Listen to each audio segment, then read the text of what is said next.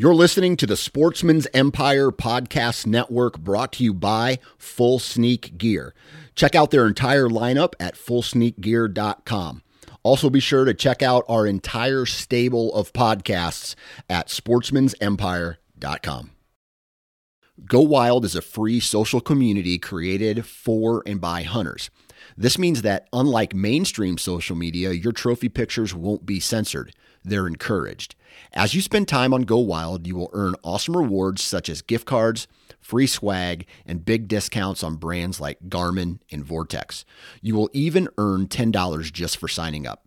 Visit download go wild dot com and sign up today.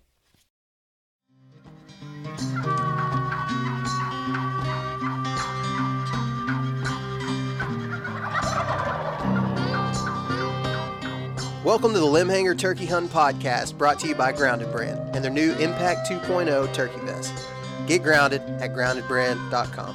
The Limbhanger Turkey Hunting Podcast strives to bring opinions and discussions from all aspects of the turkey hunting community, from legendary turkey hunters who hunted in military fatigues to the modern day hunters embracing technology while maintaining traditions passed along for generations. All are welcome at this roundtable conversation about one of the wariest creatures in North America, the wild turkey. Stick around. It's going to be a great show. All right, everybody. Welcome back to another episode of the Limbhanger Turkey Hunting Podcast. Um, yeah, I'm kind of pissed, Adam, because uh, Walt actually stole the idea for having like a, a like an old Southern gentleman voice intro in this podcast. Yeah. Um, I surrendered it to him whenever he was like, he found some guy to do like a Sam Elliott voiceover or something like that. And uh, it sounds pretty cool. But every time I every time I hear you say it on this intro, I, I just wish it was some old, old gentleman saying, welcome to the Limbhanger Turkey Hunting Podcast. And I, can't I mean, we could get someone. I know we could. But now, now Walt's got it. So it's like, flip, man. What are we going to do about well, that? You know what? I recommend everyone to go on to Spotify or Apple and then type in Talking Tom po- Hunting, like Talking Tom Podcast, and see what pops up for you and seeing if it's some old man. That is true. It's, it's not pretty, what you think it's going to be. It's pretty funny. Um. Anyways, uh, obviously we got Adam here, uh, the man, the myth, the legend. Got a couple heartbreaks from uh, this past weekend. Yeah, it's a couple swings and misses. It yep. happens, but some pretty brilliant content, uh, like pretty good stuff. If you would like to see a grown man uh, tugging a gun out of his son's lap, his eleven-year-old son's hands. A- Adam, Adam has got a video for you. Oh my gosh, dude, that is so funny. So, um, we're also got we got Jordan Pope here. Um, We've had him on Southern Ground several times before, but this is the first for the Limbhanger Podcast. Going to talk about a bunch of cool stuff today. Jordan is a turkey-killing son of a gun, and uh, he's nuts about it. Him and I have so many conversations throughout the season that we should have just pressed record because it's so good. And so we're going to have him on, and we're going to talk about all this stuff. But, Adam, I, I want to... I want you to tell a story. I want I want you to tell this story specifically of um, Luke's miss. You, you you missing on your own, that's a sad story. We don't got to relive that. We don't got to hash that out. Yeah. Um, what's important to know is Adam found a gobbling turkey on public land and did all of the things except kill it, which is kind of, I think, the sign of being an old pro, right?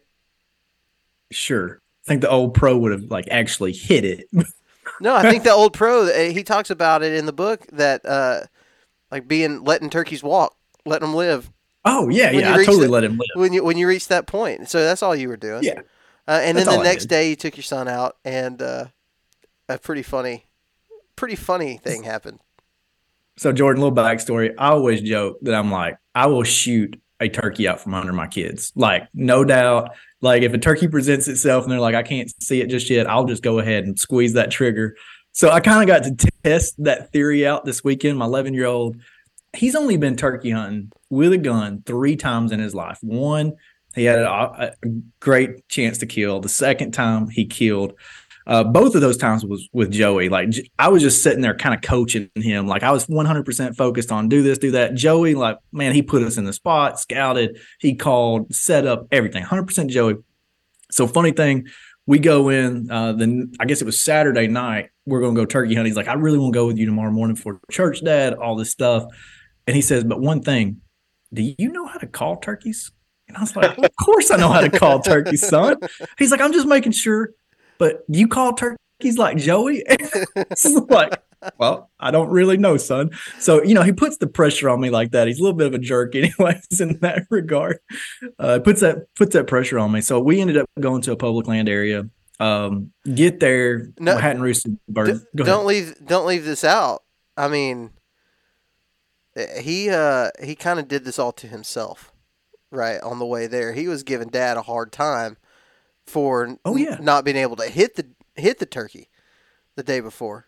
And so uh, we're on Mar- like Marco Polo talking about it, and he's like, "Ooh, look, Dad missing a turkey." He said you something. Know, like, he said funny. something like, "Um, I try to actually, I, I I hit all the turkeys I shoot at, or something like yeah, that." Yeah, that's what he said. And I responded to that with, uh, "Every time somebody says that, they gonna have their first uh, their first miss." And sure enough, dude, we move in. We get up there. We get to kind of like a listening, a high spot. We hear two turkeys gobbling, and man, we just take off. I'm looking at the Onyx. I'm trying to figure out exactly how to set up on these turkeys, and I'm looking. I'm like, oh my gosh, we can get kind of like they're roosted at the end of a field next to the river, and they've only got one choice, but to pitch down towards us. Now they can go like in the opposite direction, but if we can just coax them a little bit, like we're in a really good spot. So we circle around. We get in front of these turkeys before they come off the roost. Do a couple tree yelps, man. This this first gobbler, he was hot on the limb. He's never gobbled, doesn't gobble when he's on the ground, but he's at like fifty, fifty-five yards. He's too far for eleven-year-old to shoot. Like gun, like would hit that, right? Like it'd be good, but I'm not letting my eleven-year-old shoot that. And he's strutting, putting on a show, and Luke's like, man, this this is the most beautiful thing. You can just feel it coming off of him, right? Like this is this turkey hunting, like love coming out. And this this bird starts, and Luke's on my weak side. Well, the bird starts coming on my side, and he doesn't start angling away. He starts angling towards me. So, like, now he's at, like, thirty-five yards, and I'm like, crap, I got to shoot this turkey. Like, Luke can't shoot him. He's, like, way, way, way trying to, like, like get in some awkward position. I'm like, give me the gun, son. So I'm, like, reaching over for the gun, and he's like, no. And so I get both hands. I'm like, I'm like really trying to pull it, and you can see him like pulling it back on the pistol grip. And so I'm like, okay, okay. But there, that second gobbler, he's still gobbling, so I'm not upset about it. I'm like, all right, we we got we still up, we're in the game, we have a chance. I look over the second gobbler, he's coming, he's following a hand. The hand's like twenty yards. The gobbler looks like he's about thirty-five yards, and dude, he's just he stops and he's just putting on a show, strutting, sticking his head up, and I'm like, hey, you got all the time in the world. Just squeeze off when you're ready, right? So he does. And boy, man, he, I, I don't know if he body shot it, what, but it rolled. I ended up trying to sprint out there as fast as I could, like Usain Bolt. Couldn't make it. Turkey's gone. And uh, he took it, he took it like a champ, but man, I was, it hurt. I could have rolled that turkey at thirty-five yards. What did I say, Jordan? Whenever, whenever I saw that, because me and Jordan were hunting together, what did I say? I said, oh, he earned that one today. Because he did. Yep. He did it to yep. himself. He did. Listen, mm. I, I love the Lord, um, and I believe that there are pow- there's power in our words, and uh, and it's also in the Bible. So, I mean, whatever. He he he learned a valuable lesson. Life has a way of humbling everybody. That's right. That's right. Well, I hate it, but I've been there. We've all been there, man, and. Yeah. And I think my response to that was like, that's going to make, that's going to wear him out. He's going to think about that nonstop. It's going to make him into more of a turkey hunter. I mean, yeah. he, he's got three hun- hunts under his belt that were all incredible. And now that he knows, yeah. he knows the taste of victory. He also knows the taste of defeat. And now he's going to suffer through a lot more defeat to get that victory again. I hope so. I, I think that's the way it's going to work though. I, I told him, like, you're not a real turkey hunter until you miss. So you got that out of the way. We're good. Yep. So. But yep. The other thing, you know, I mean, realistically, if he had killed that bird, it might have made him less interested because he'd have been like, man, I'm two for two. This is kind of easy. Good point. That's a good point. It happens with a lot of guys, you know, that say they grow up like, and they have access to really great property. They shoot a few great deer and they're like, huh, you know, yeah. they move on. Uh, we still, I saw that stuff all the time living in West Texas. It's a wonder I turned out to be a turkey hunter, to be honest with you.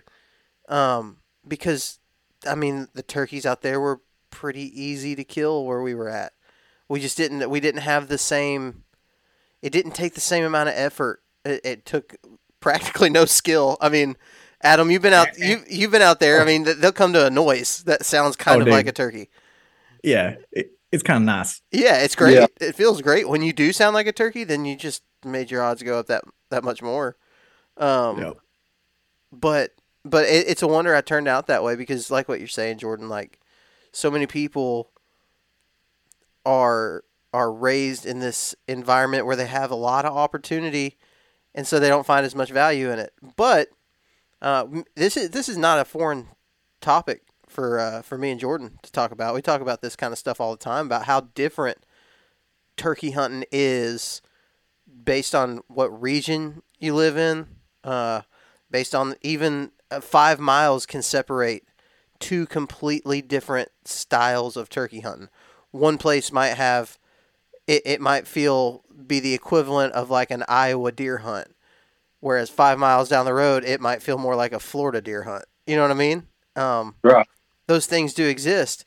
Jordan, for anybody who doesn't know, tell us kind of the, the type of turkey hunting you prefer and uh, how you got to kind of being where you're at right now, being a, I mean, dude, if I had to name a list of stone cold turkey killers, I'm going to put you at least in the top five, at the very least in the top five.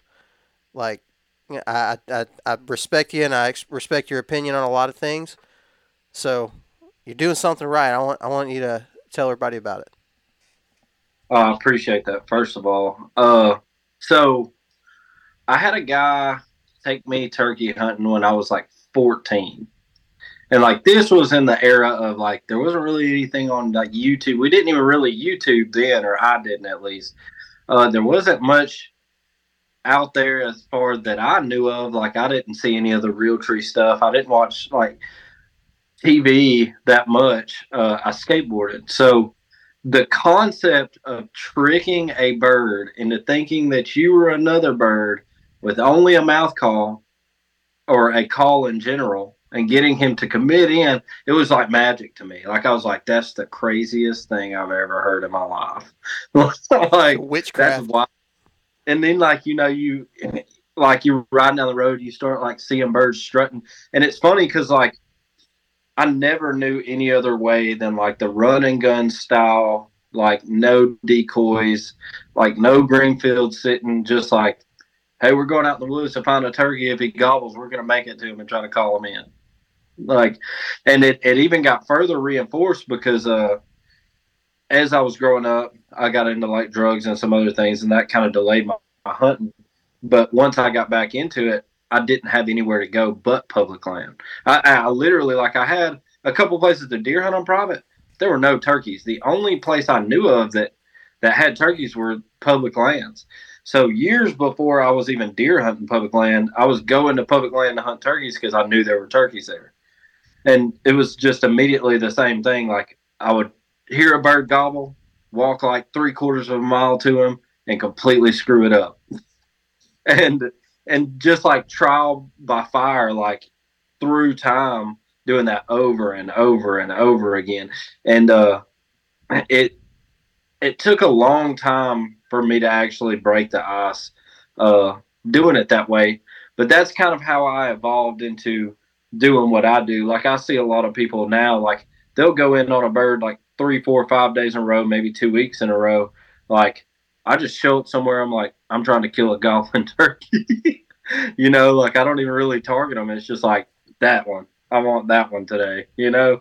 And uh, sometimes it burns you. Sometimes you're a lot better off to go in on a sure thing, because I don't know if you've ever shown up somewhere like, all right, it's Saturday, week two, and I put a lot of pressure on myself. I'm like, I really need to get it done today. And it's like, dude, you're nowhere near birds, nothing gobbling. And you kind of commit the first two hours of the day to that. You're like, dude, I have burned a whole day. Like if I had been done a little something a little different, like I'll kind of go off of historical data now. So like I've been in places with birds so many times, it's like, well, I know I can head here and maybe that pocket just isn't holding, or maybe those birds just aren't talking that day. You know, so it kind of pushes me. I'm like, oh, dude, I made a bad a bad call today. And and once, you know, I don't know how most people think about it, but turkey season is so short. And even like only really get to hunt like weekends by majority. Think about that. You're getting eight hunts. You're getting like eight hunts. So every step, every move I make, like I'm literally hypercritical of like, this is, I need to make this count. And that's why it's so hard for me to go hunt with somebody, because I'm like, mm, especially if I still have a tag, because I'm like, man, I need to be in the game somewhere. Yeah. So when did it click for you? You mentioned there was like a point in time, like you kind of went from chasing after birds and it not happening until I think, I can't remember the exact phrase you used, but it clicked at some point. When did it click, and like, what was that turn of events? What did that look like? What was like that eye-opening aha moment?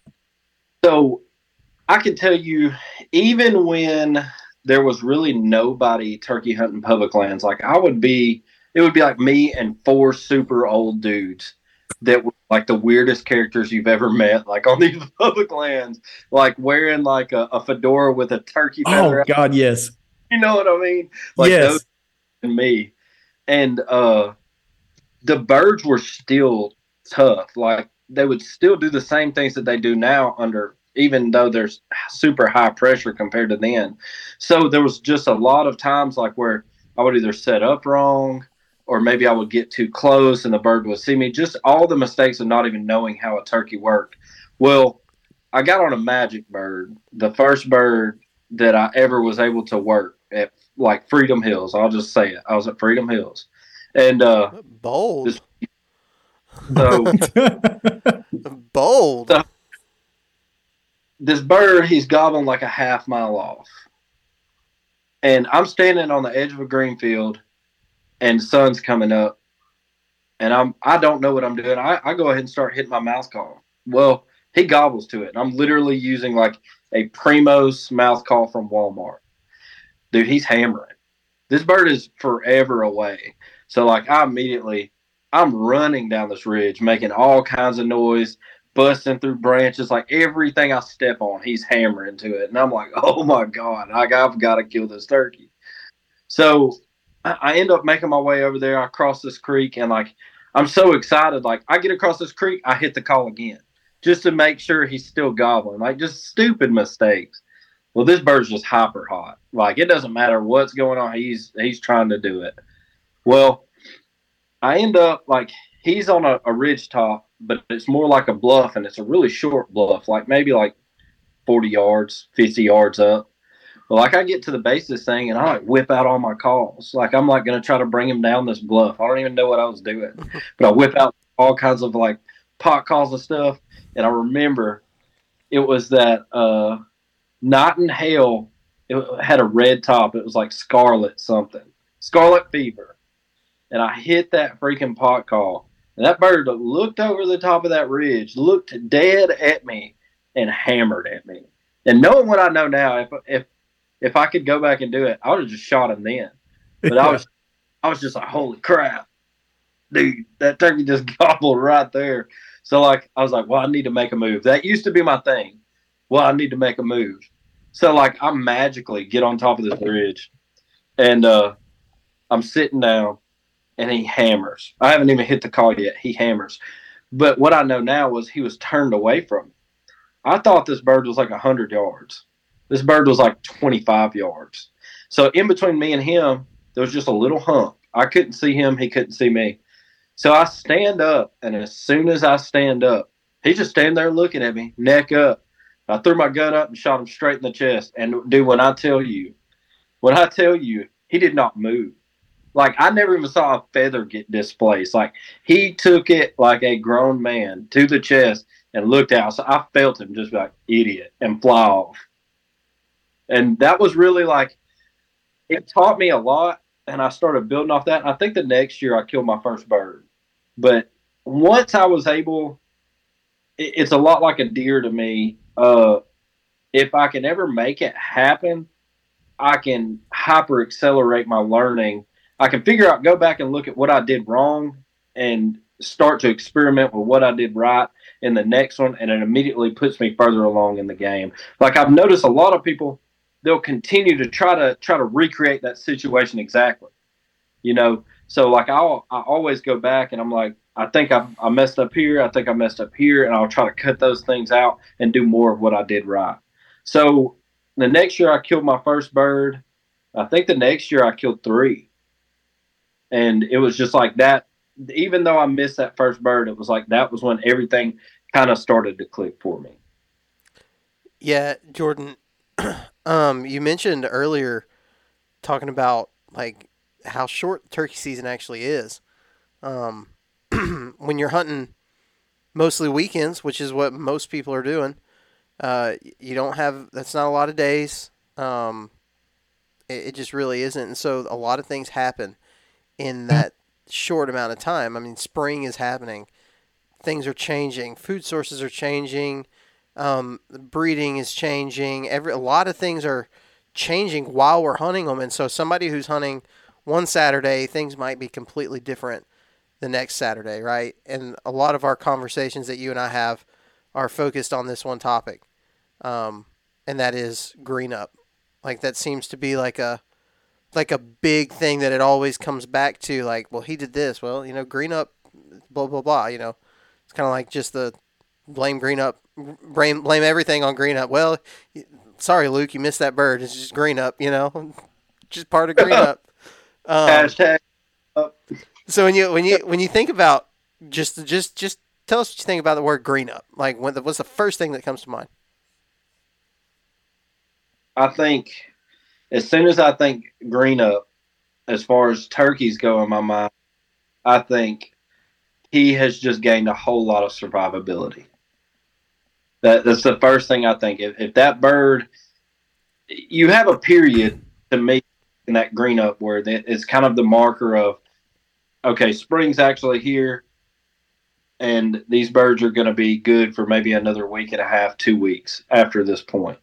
Uh, lucky if you're t- if you're in that two week mark, but knowing when you're going in, when you're going into wide open hardwoods, you know, and it's still wintry looking, it's early, everything's cold.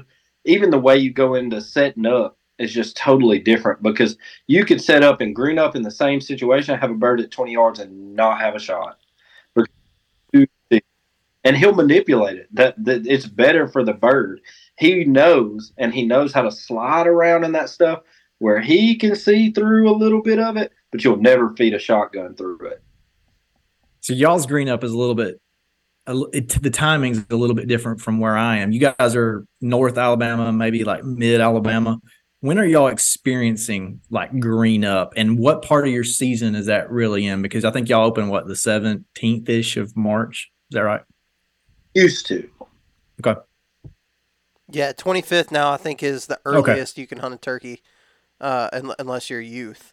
It'd be the weekend before that. Um, and and I think it's different too, just judging just for you, Adam. Like, y'all's green up seems to be, you, you can tell a difference because Alabama, typical W M A properties are burned at least occasionally. They're somewhat managed. Um, somewhat. Yep. I'm not saying it's perfect, but every public area I've been to in Tennessee just feels like you're in trash woods. Um, oh yeah, like everything's they thick. Don't burn. They don't, they do don't burn. It's thick. It's heavy understory. Lots of briars, and then you yep. got fields, right? Like, that's pretty much right. what you got. Fields, fields, and fields. And so, and so your green up, it, it does, because I've hunted, I've hunted Tennessee before green up, and then hunted it again after, and it is different. Like, it's. It's a huge difference, and and ours is different too. Um, it, it, our, ours it, it can be different based on where you are, even regionally. Um, but y'all, the, it's a drastic change for you guys, like way big. Jordan, um, I mean, I don't know if you've hunted Tennessee much. So, I got to experience probably the most dramatic sense of green up this year for the first time. And uh, it was, I was on some river public, and I'm having to watch how I word this. I was on some river public, and dude, when I tell you, it was day two, and it was already like, because same situation, like they're not burning this stuff. This stuff has just been growing for years, just understory. I mean, you're not, I'm looking for a way to set up in this stuff. And I told my buddies, I was like, look, dude, before we even hit a tall in here, we need to make sure that we, we're set up to shoot. And uh, it was just, I posted on my Instagram story where the birds ended up coming in. You were lucky. You would not see the bird fully at ten yards even. It was insane on day two. And uh, so going back to Adam's question, when do we normally experience green up? Around me, I would say week three, normally. This year is like week two was already pretty full green up. Yeah. Yeah. Same where I'm at. I mean, it was I mean we got like early. Our fields that we hunt, we're like past knee high at this point. And it's like, good gosh. It just yeah. feels like spring got here way quicker. And see what's crazy about it is, is like, we had that super temperature spike right leading into turkey season. Everybody was talking about it. Dogwoods are blooming. It's three weeks before turkey season. But now you're in week three when it's normally so warm, people are stopping to go. And it was like forty degrees today with a high of sixty-five, which is like perfect weather. It's weird. Yeah. Yeah. It's what been, the heck? It's been excellent weather this morning. I didn't hear a single gobble this morning. And uh, it just didn't feel right. You know, like it was so stinking nice. I was like, any moment, any moment something's going to answer this flipping call. And I never heard, never heard a single turkey noise. Not a one. Not a single turkey noise. Heard a lot of other noises. No turkey noises. Um, right. Jordan, you also hit on something earlier. I don't remember if we were recording or not. Um, just talking about the difference in pressured versus unpressured birds. I mean, so so you've, you've got things that are changing, things like green up, different food sources are changing, but you also got more pressure um, that's affecting what these turkeys are doing as well. I want to know, uh, here, here's the something I'll, I'll tell the listeners. Thing I know about you is you seem to get on like tears. Like you'll have like, you'll have like a three or four day tear where you just... you figure something out and you just one after the other. You did that um, first week of the season this year, killed a few birds, uh, but it's been slow since then. And I know yeah. a lot of it is you analyzing, um, trying to analyze what the birds are doing because it's something completely different than they were doing before. And so I, I want to hear just kind of moving into that topic of, of how your tactics are changing as the season progresses. So, and this is big, especially for like when you're leading into like where I'm used to now popping multiple tags. So for me, to myself, it, it's not that it's unacceptable for me, but I pressure myself into formulating a plan as to how I'm going to go about each bird. Like I'm already like once I've killed my first bird, I'm already thinking about my third bird. And so a lot of mistakes that I see guys make, everybody, so a lot of like especially inexperienced turkey hunters or even some of your guys that have been doing it for a while, they have a bird, they've been seeing them every day, you know, whatever, maybe he's using a green field or whatever he's doing, he's been more visible, you know, maybe he's the dominant bird. That's the first bird they want to kill. That is not the first bird I want to kill. I want to leave that bird alone until I hit a hard spot. So what I want to do is I want to go in on birds that I think are workable that I don't maybe know much about, but you're you're coming in on a fresh bird. Uh, you know he's there. You know that it's the first week of the season. There's no pressure been in there. You, you, he's not a sure thing, but I think that I'm good enough to pull it off. I try to knock one or two of those and then fall back on a bird that I think is a sure thing. Because once you take that sure thing out of the equation, you can hit a wall real quick. I'd rather hit a wall at number four than at number two. That's a good point. That's good. I mean, that's freaking wisdom, if you ask me. And it's, it's, uh, I, I, I totally, I see where you're coming from. Um, public land adds a whole lot of different challenges when you think about yeah. trying to do that. So, and that's another thing is, like, now, used to, I would only hunt public. As I've gotten older, and pressure is always, and and this is something that I say to a lot of people now, I even struggle on public now. There's so many people.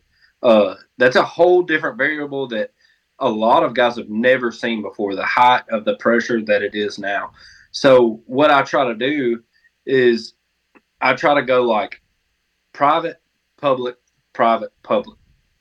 If I can do that, if I have the birds to manage that situation, that's the way that I try to do it. If I can knock three off a private, that's what I try to do. As I really try my hardest nowadays to stay away from it unless I just absolutely have to, or I feel that there's a piece that's not receiving as much pressure. I know I can go in and get it done. I just want to point out that Jordan is really pushing you guys to to focus more on private land. Like, I, I, that's what I'm hearing.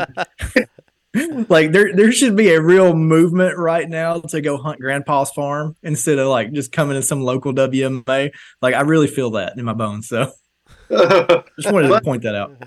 But it's crazy because, like, all right, like on a local W M A, day one, there was like twenty-four birds killed. All right. Day two, there may have been three or four.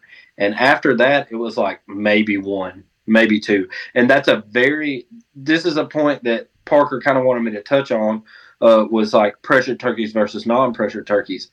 They adapt super, super fast. And, and people, they don't reel themselves back enough to realize, all right, these birds, I have videos on my phone of birds breeding in late February. Uh, just from getting out and scouting. I know for a fact that around here, they will start breeding in February. I used to go start listening for roosts in February because they'll they'll start gobbling pretty good. All right, so these birds have been breeding for now two months.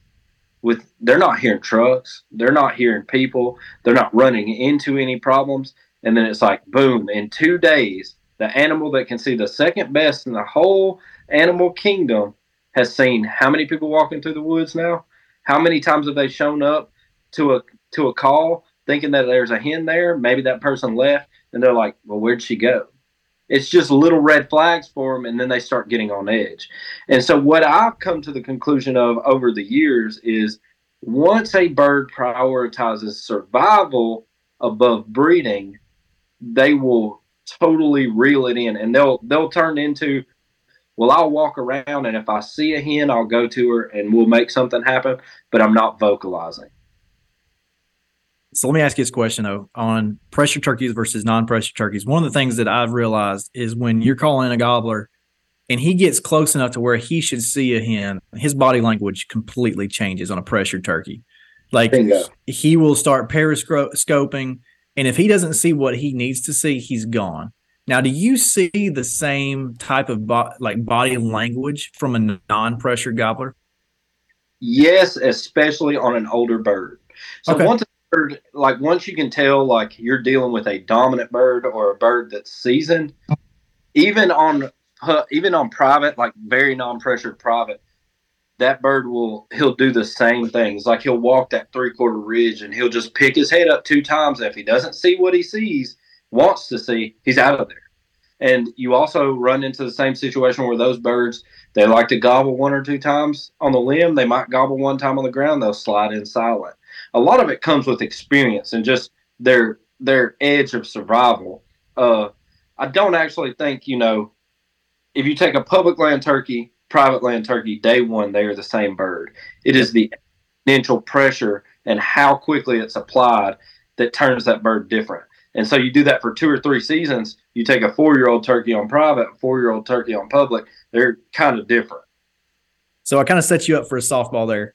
Like what I want to get out of people is like, if you got a bird that's coming in, be ready to freaking shoot when you got your shot opportunity. Because when he crests that ridge, doesn't matter if he's pressured, unpressured, he's looking for the same thing. And if he doesn't see it, he could be gone. So if you're not re- – and I, I don't know how many birds I have literally missed because I wanted to watch them crest that ridge or I wanted to watch a show. If you know that's a gobbler, doggone it, you see his head and you've got a good, clean opportunity, you might want to go ahead and take that, or you're going to miss out on your opportunity.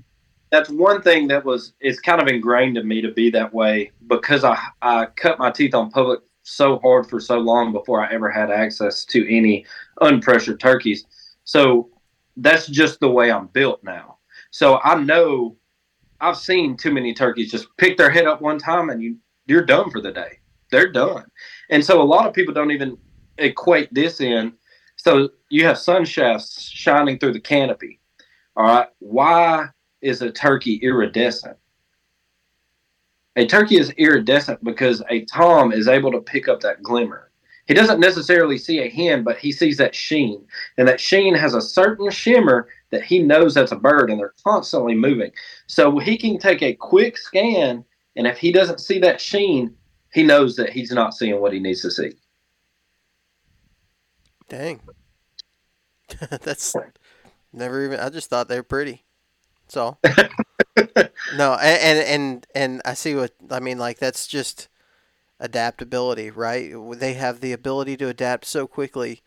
I mean, they're literally an animal that lives pretty dadgum close to the bottom of the food chain. Um, and so, you know, w- when I think about those type of situations, like the, the number one reservation a lot of people have whenever you go to what you're talking about, Adam, is I got to make sure it's not a Jake. Um, and with that mindset, um, you're going to see a lot more guys in the hill country, you know, in hilly terrain. Um, I'll do it, and I'm not going to apologize for it. Like, if I've been working a turkey and I'm expecting a turkey, or if I'm just sitting there and I see a redhead pop up, like, it's not going to be a whole lot of hesitation for me. If I can identify clearly that it's a Jake, then I'm not going to do it. Um, most of the time, uh, always, always leave room. We don't, we don't ever say never, never say never around here. Um, but, but it, it does, it does leave you vulnerable for that kind of stuff to happen. Um, so there's, there's gotta be ways to go about this, right, Jordan? I mean, like, I, I've seen you get on a tear and it's the last week of the season and you kill all, you tag out the last week of the season. Um, So I know that there's there's been times when you've been able to kind of figure this all out. What's your what's your kind of go-to first thing when you ever, whenever you feel like everything's starting to shift? What's the what's the next thing that you're doing? So once I identify that, okay, the birds are starting to act funny, uh, and I say act funny, they're still breeding. We know they're still breeding. They're just the way that they're going about it, whether whether they're, you know, not being as vocal with gobbles and they're doing a lot more spitting and drumming, which it to us is not audible at like one hundred yards, whereas a hen, it probably is. I have no way to confirm that, but I personally believe that, you know, hens can identify that at longer ranges and they'll gather to it. So once I feel like that that's the situation, what I start trying to pay attention to uh, is hen vocalizations. So in that first week of the season, you can usually catch a hen if you're in a, a good enough spot with not very many people. You'll catch a hen kind of letting it loose. You know, she'll she'll get on a rip, especially if she's headed into a gobbler. You know, if she's trying to get to him and she's she's in a spot, like let's say there's a creek between them. She wants him to come to her and he wants her to come to him. They'll they'll kind of go back and forth. So as that progresses, once once everything starts getting a little funny, you start hearing hens get quieter and quieter and quieter. So a huge red red flag t- to me, especially like around week three, is like your guy that goes in and he's just ripping it right off the bat. Uh, now it's situational. I've had I've had birds get super hot week three, and I've gotten very aggressive with them and killed them. But by majority, uh. If I know that there's a bird and he's working, I try to keep it soft and light. Because the hen, an actual hen at that point, she's going to keep it soft and light. So you're kind of gauging when this turn of events happens more off how the hen is vocalizing versus anything else. Am I correct there? Yeah. Also just, and we all see it as like, all right, the bird kind of hammers on the roost, hits the ground, gobbles one time. That's yep. a big indicator that he's like, boom. You know, and a, a lot of guys are like, oh, he's just hand up. That's not necessarily true. That's not necessarily true. That's a turkey that wants to live. And even at this point, what people also also have to equate, and me and Parker just saw this, is we're not the only thing trying to come to that gobble. How many times are they getting encountering a coyote coming to them vocalizing? Yep. Which is specific to this time of year, right? Like with with hens yapping and doing their thing when it's breeding season and yelping all over the place, they're they're just leaving themselves that much more vulnerable to those predators. Um, and you kind of said something the other day when we went out. Uh, coyote came basically right up to us while we were standing there talking where the gobbler was gobbling at that morning. Like we were sitting there talking about how he probably was roosted and and what in the world happened. And you said, you know, I've gotten screwed over by a couple coyotes this year already. And I swear it wasn't thirty seconds. thirty seconds, you're like, coyote coming right to us. So I just pulled up the camera as fast as I can, and he caught a faceful, um, and he he fell to a pretty sad demise down that bluff. Um, that flip. Oh yeah, dude, all over the place. Um, but Jordan, you you know, like that that this makes it tough. It makes it tough when somebody says, "Hey, I want to go, I want to go hunt public land turkeys." Um, makes it tough in a place like. like Alabama or really anywhere in the Southeast, I think. Um, and other states. I honestly, um, good luck in the Pine, Pine Ridge of Nebraska right now, you know, cause there's a lot of people hunting there. That's a typically a great area and turkeys like it. But I mean, I'm, I'm not even, I'm not even spot burning at this point. Like it's kind of a, just a joke now, um, about how yeah. many people are there, and it's affected the way that it hunts. It absolutely has affected the way that it hunts. Uh, you know, you went on this tear a couple couple years ago. I keep saying the same. I don't know another way to call it. You went on a roll. Um, had a crap season. I want to say it was COVID year.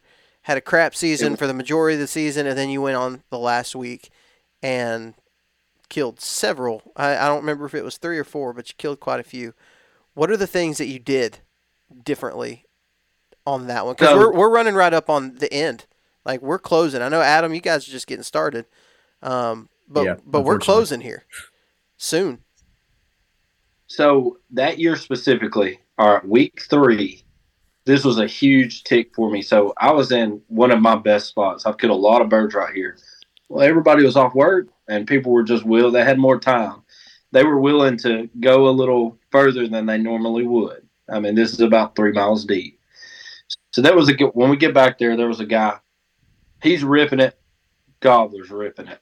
And me and my buddy, he doesn't even turkey hunt. He just wanted to go with me because he was like, he didn't have anything better to do. So we get in there and I call this bird maybe two times. And uh, this other guy's ripping it. The bird's hammering. And I just, with time, you start being able to gauge like how a turkey is, like whether he's really committing or he's just, he's just vocalizing, you know, yada, yada, yada. Well, I looked at my buddy.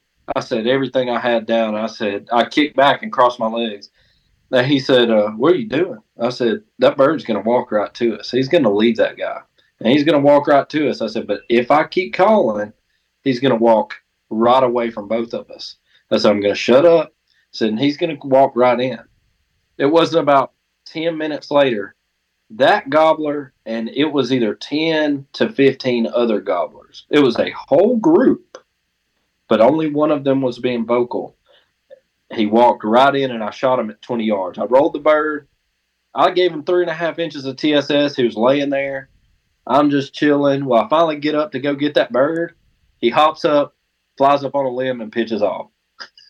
That's why, like, even though I shoot T S S now, I run and stand on birds because, I mean, I've seen it personally happen, and I drilled it at twenty yards. So that year really taught me a lot as far as what turkeys will do under pressure, heavy, heavy pressure. The only conclusion I could come to as to why that many gobblers had grouped back up was that they had gotten to the point that they had discontinued breeding almost and grouped back into groups just to have as many eyes as they could. whether it be hens, whether it be gobblers. They literally devoided everything that they, they felt like nature was pushing them to do and gathered back up for their survival. So from that point on, going into the rest of week three and week four, the pressure, like, I think that was the last day that I really saw anybody. And I've always noticed, like, if you're on big management areas, if you're in the woods when people start driving around, like they're the whatever, they lose a bird or, you know, they're trying to hop spots or whatever, you'll hear these birds. They'll either do one of two things. They'll hammer while that truck's popping that gravel, and as soon as it stops, they shut up. Or they'll gobble.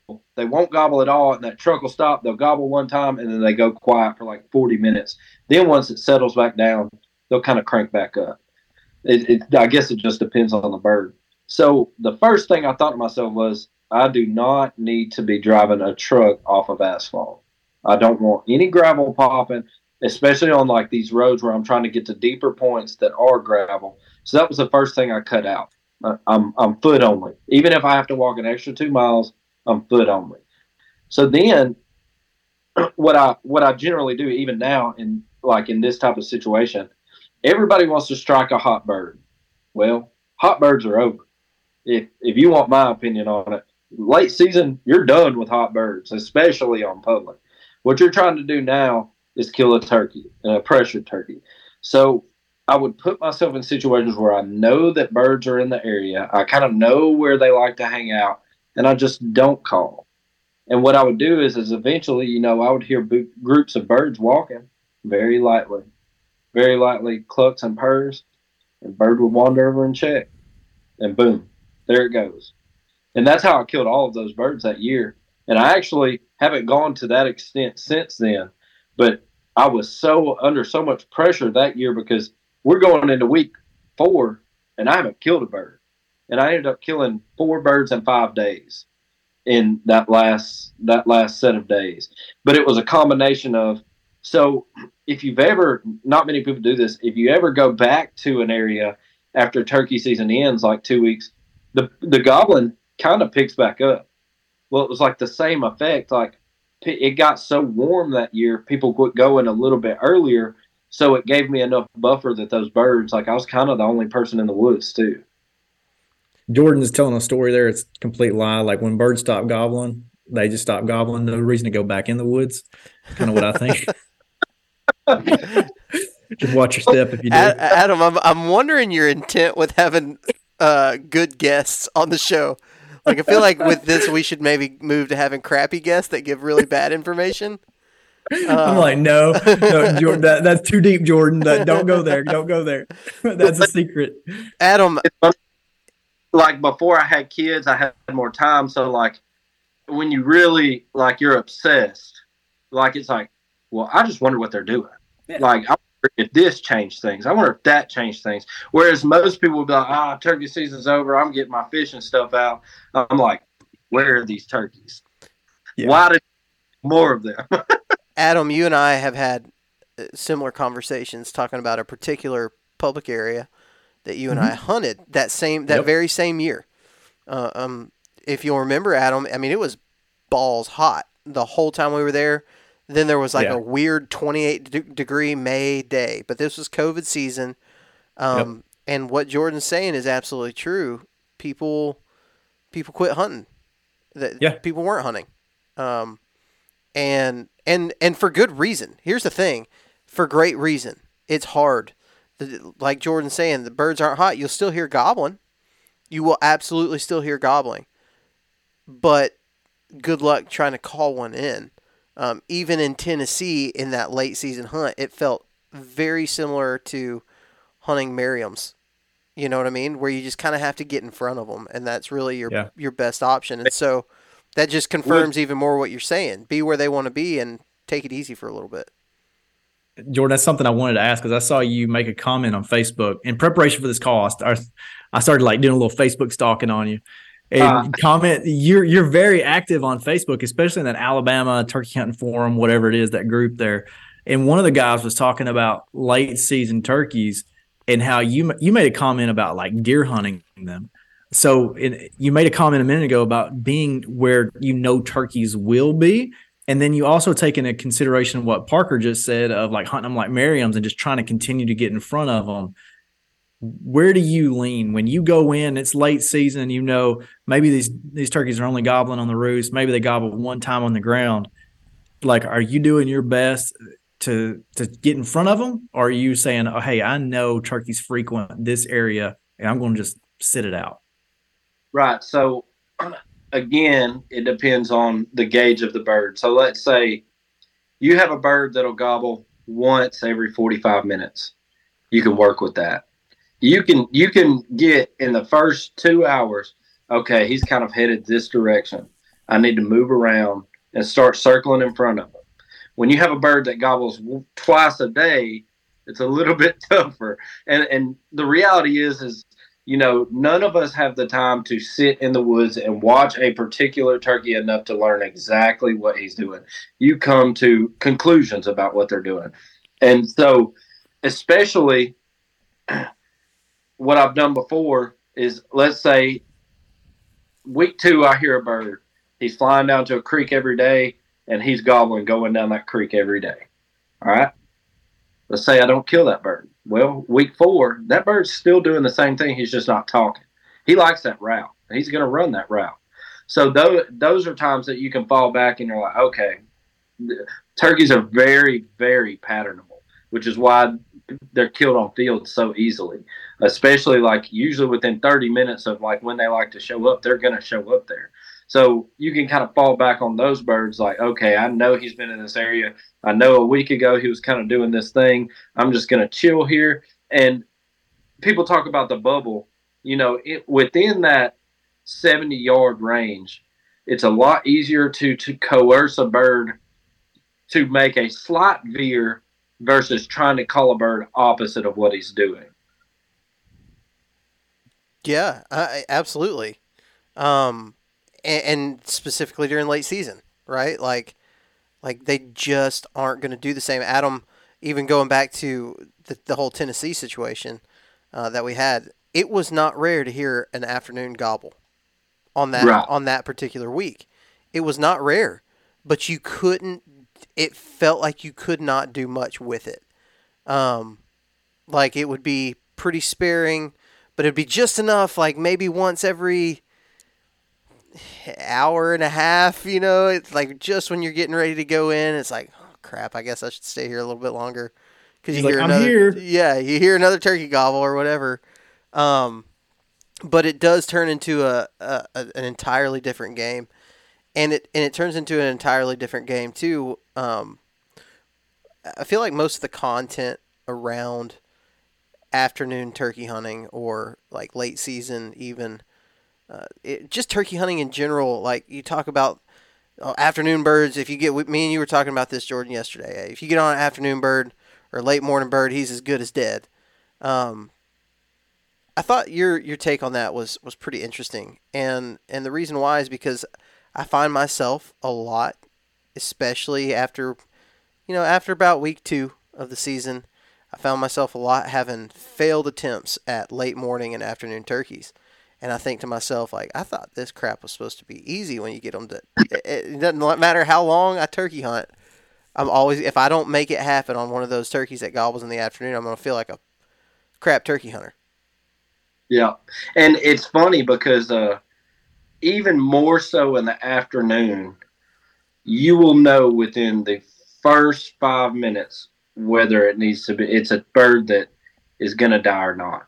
If it's one of those birds like, all right, he gobbles, you call to him, he gobbles back, and then he just starts ripping it on his own, that's that situation where it's like, okay, that's a dead bird. And it almost feels like, like a lucky situation, honestly. Like the, the only way to determine that is either you're on private land or where there's still hard gobbling younger turkeys. Uh, but most of the time, what I find when you start getting into this week of the season, those turkeys are dead. Um, all right. Or they're just smarter than the rest of the other two-year-olds.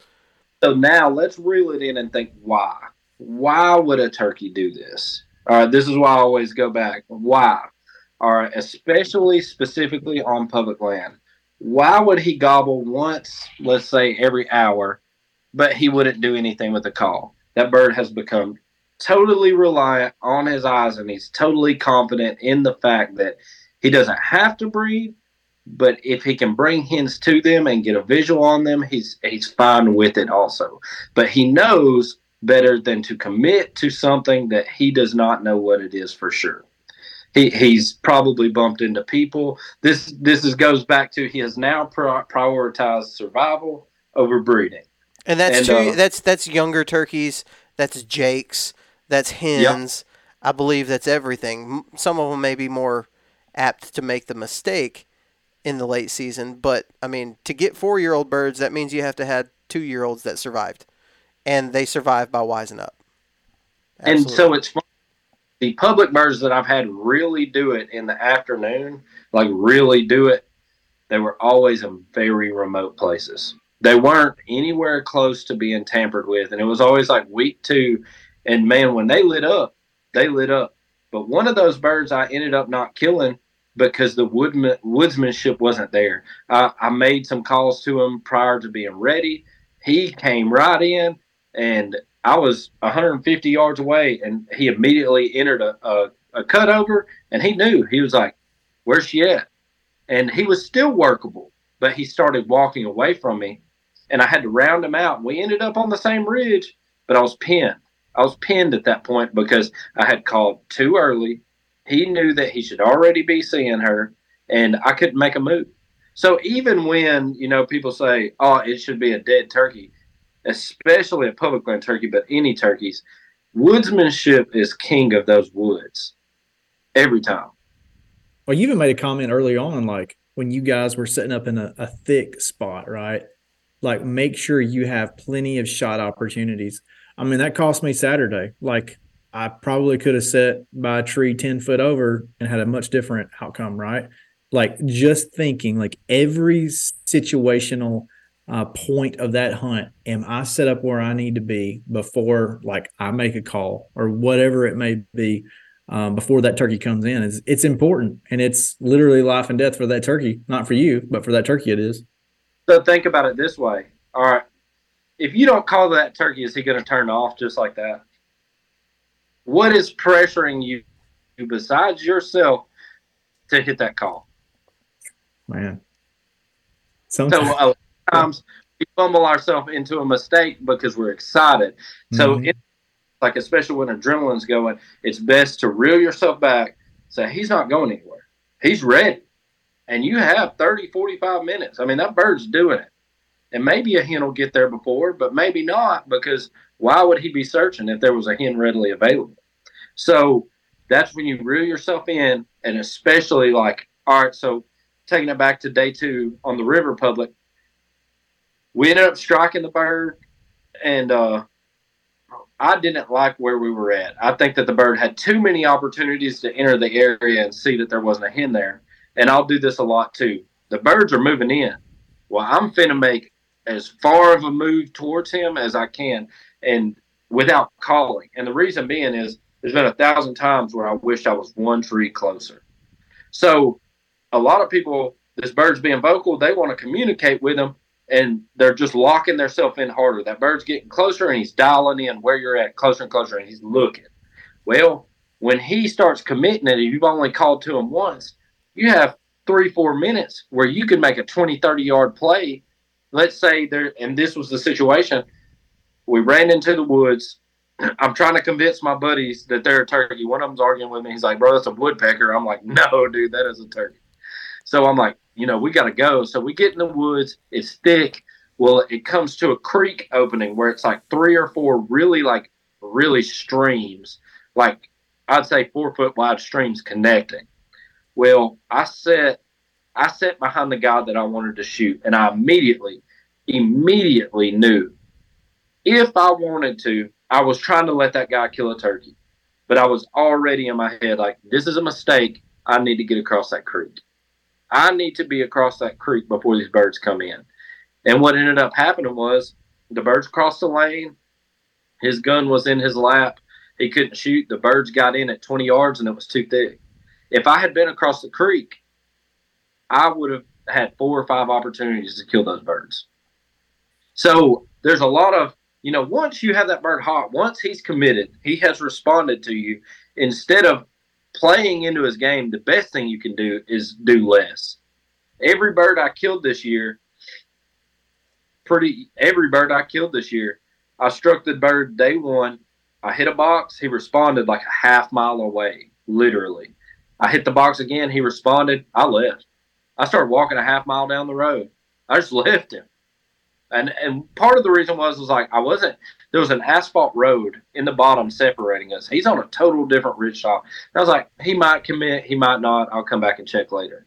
But it's never a bad theory either, because too vocal of a hen, I feel like, is a bad thing. And silence is a, a, the best thing for a turkey. Even when you're talking about these afternoon birds that crank up, they never crank up when they've heard calls all day. They crank up, like, especially, like, let's say you got off work, you rode to public, nobody's been there all day, and you walk in and you get a bird to fire up. He's been sitting there for like three hours, maybe gobbling once every once in a while. Hen still hasn't came in. He's pent up. So when you give him that reel of silence, like when I walked away from that bird, I was about a half mile down the road trying to strike a different bird that I'd heard that morning, and a light bulb went off in my head. I said, if he's going to do it, he's on his way. I ran back, and within forty yards of where I called, he was in the bottom, double gobbling. And I was like, oh, God. So I sat down, and I ended up killing that bird. So the third bird I killed, same thing. I struck him. I made a huge loop, like probably a quarter-mile loop. I hit the box in the middle one time, kept walking. I didn't stop there. I just kept walking, gave him more silence. Next time he gobbled, he was where the box was. I wasn't really pressed. I was like, well, he's workable. And the silence is only making it more. He he's getting frustrated. Jordan, I mean, even even looking at um, that specific situation, you talked about talk about woodsmanship. You talk about a lot of things that kind of got in the way of maybe you being able to be successful on that specific hunt. Um, I always try to, especially when you're talking about like throwing up calls every once in a while, or setting up in a setting up in a spot that has a lot of sign, you know, a lot of the things that we've been talking about in late season specifically. I always try to concentrate on one thing for myself every season that I know is a weakness, but I want to make it into a strength, right? So every every season I feel like I have something like that that I really focus on. And the one of the main things that I've talked about on the podcast is this patience mindset. If there is nothing else going on, I want to be in the woods, right? I still want to be hunting. I don't want to just go get breakfast. I, I honestly, I don't have that luxury, because I pretty much have to drive an hour to get to any public area that I could possibly hunt. Uh, and so I'm going to stay stationary. I'm going to be, in, I'm going to find a place that has lots of sign, and I'm going to be there for those moments. Like, I want to be there for those. If he's not going to gobble, but every once in a while, I want to be there for those.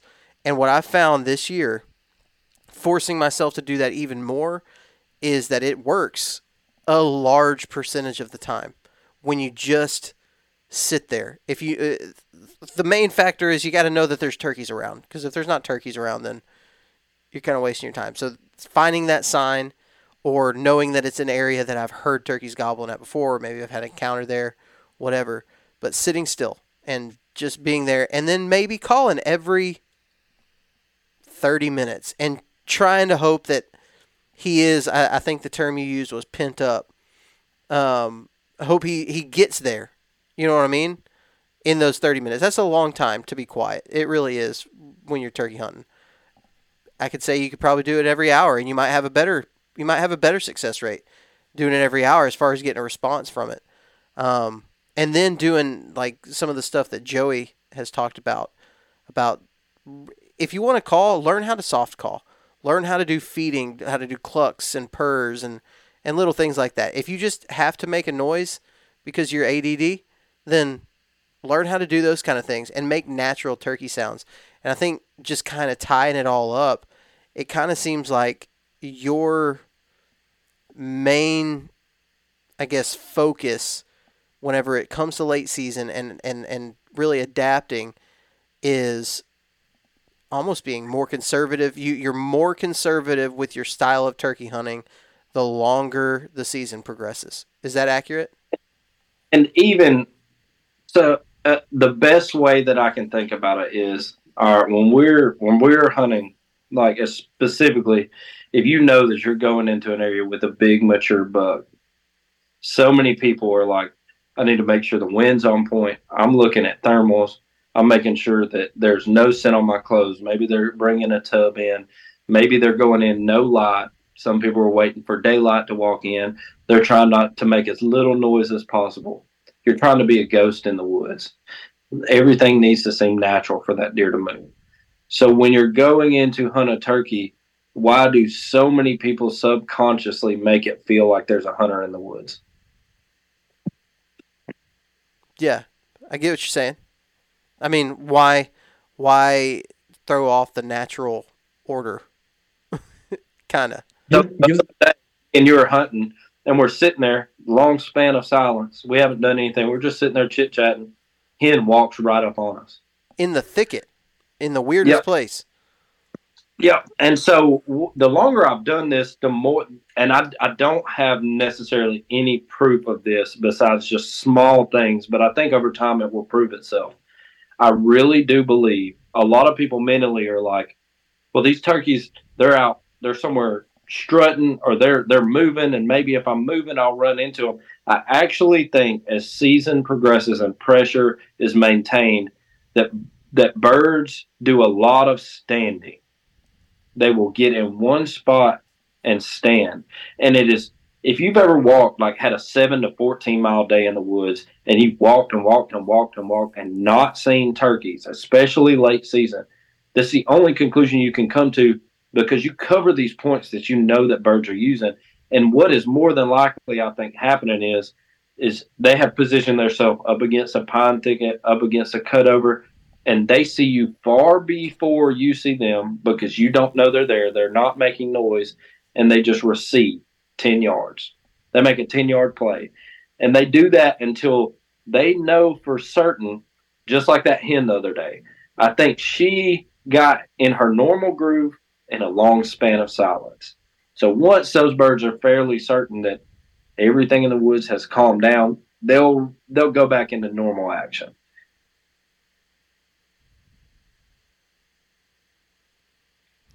Adam? Man, I had a, a really good question. You had your hand raised. And, uh, I did. I did have my hand raised. Well, hey, I, I do want to. I do want to say this too. I, I I was making a point earlier, and I never actually got to the, the actual point of of woodsmanship with your setup right there. One of the things that I that you're able to to control when you hunt this uh, this kind of style, I guess that that I'm referring to right here, of just trying to set up in a spot, call sparingly, and and get a gobbler, is you're able to control your setup. Most of the time, in those moments, you don't have a turkey gobbling. You can kind of take your time picking out a tree. Um, one of the, I don't remember who I heard say it, but it was probably like seven or eight years ago. It was a while back. Um, it was a long time ago, and it stuck with me of like, don't call unless you're close to a tree that you can set up on. And that's, I mean, that's been huge. Right? Like, I can remember earlier on in my turkey hunting where I was like setting up on these tiny little trees because that's all I had. Uh, because I because I was not being wise in my setup. It's like I knew from the moment that I got there, I got rushed into the setup. And that still happens. It's going to happen. When you run and gun turkey hunt, there's going to be times that you're just like, heck, I'm in this cutover. Let's just throw one up as a Hail Mary, and he's going to gobble. And you're going to be like, where do I sit? What do I do right here? Uh, so it, it will happen. But at the same time, like, I think those kind of things, those kind of scenarios kind of, you're able to control the narrative just a little bit of how that hunt's going to play out as much as you possibly can, because you're never going to be able to do that. So Jordan, like Parker, point all that out, like brought me back to my question. So I apologize there. I blanked out. But you mentioned kind of like how some turkey hunters are more nonchalant than deer hunters when it comes to approaching a turkey, right? Like, it's like they let their guard down. They're like, oh, I can get away with this. What are some mistakes that you think turkey hunters are making when they're going into a gobbling a bird?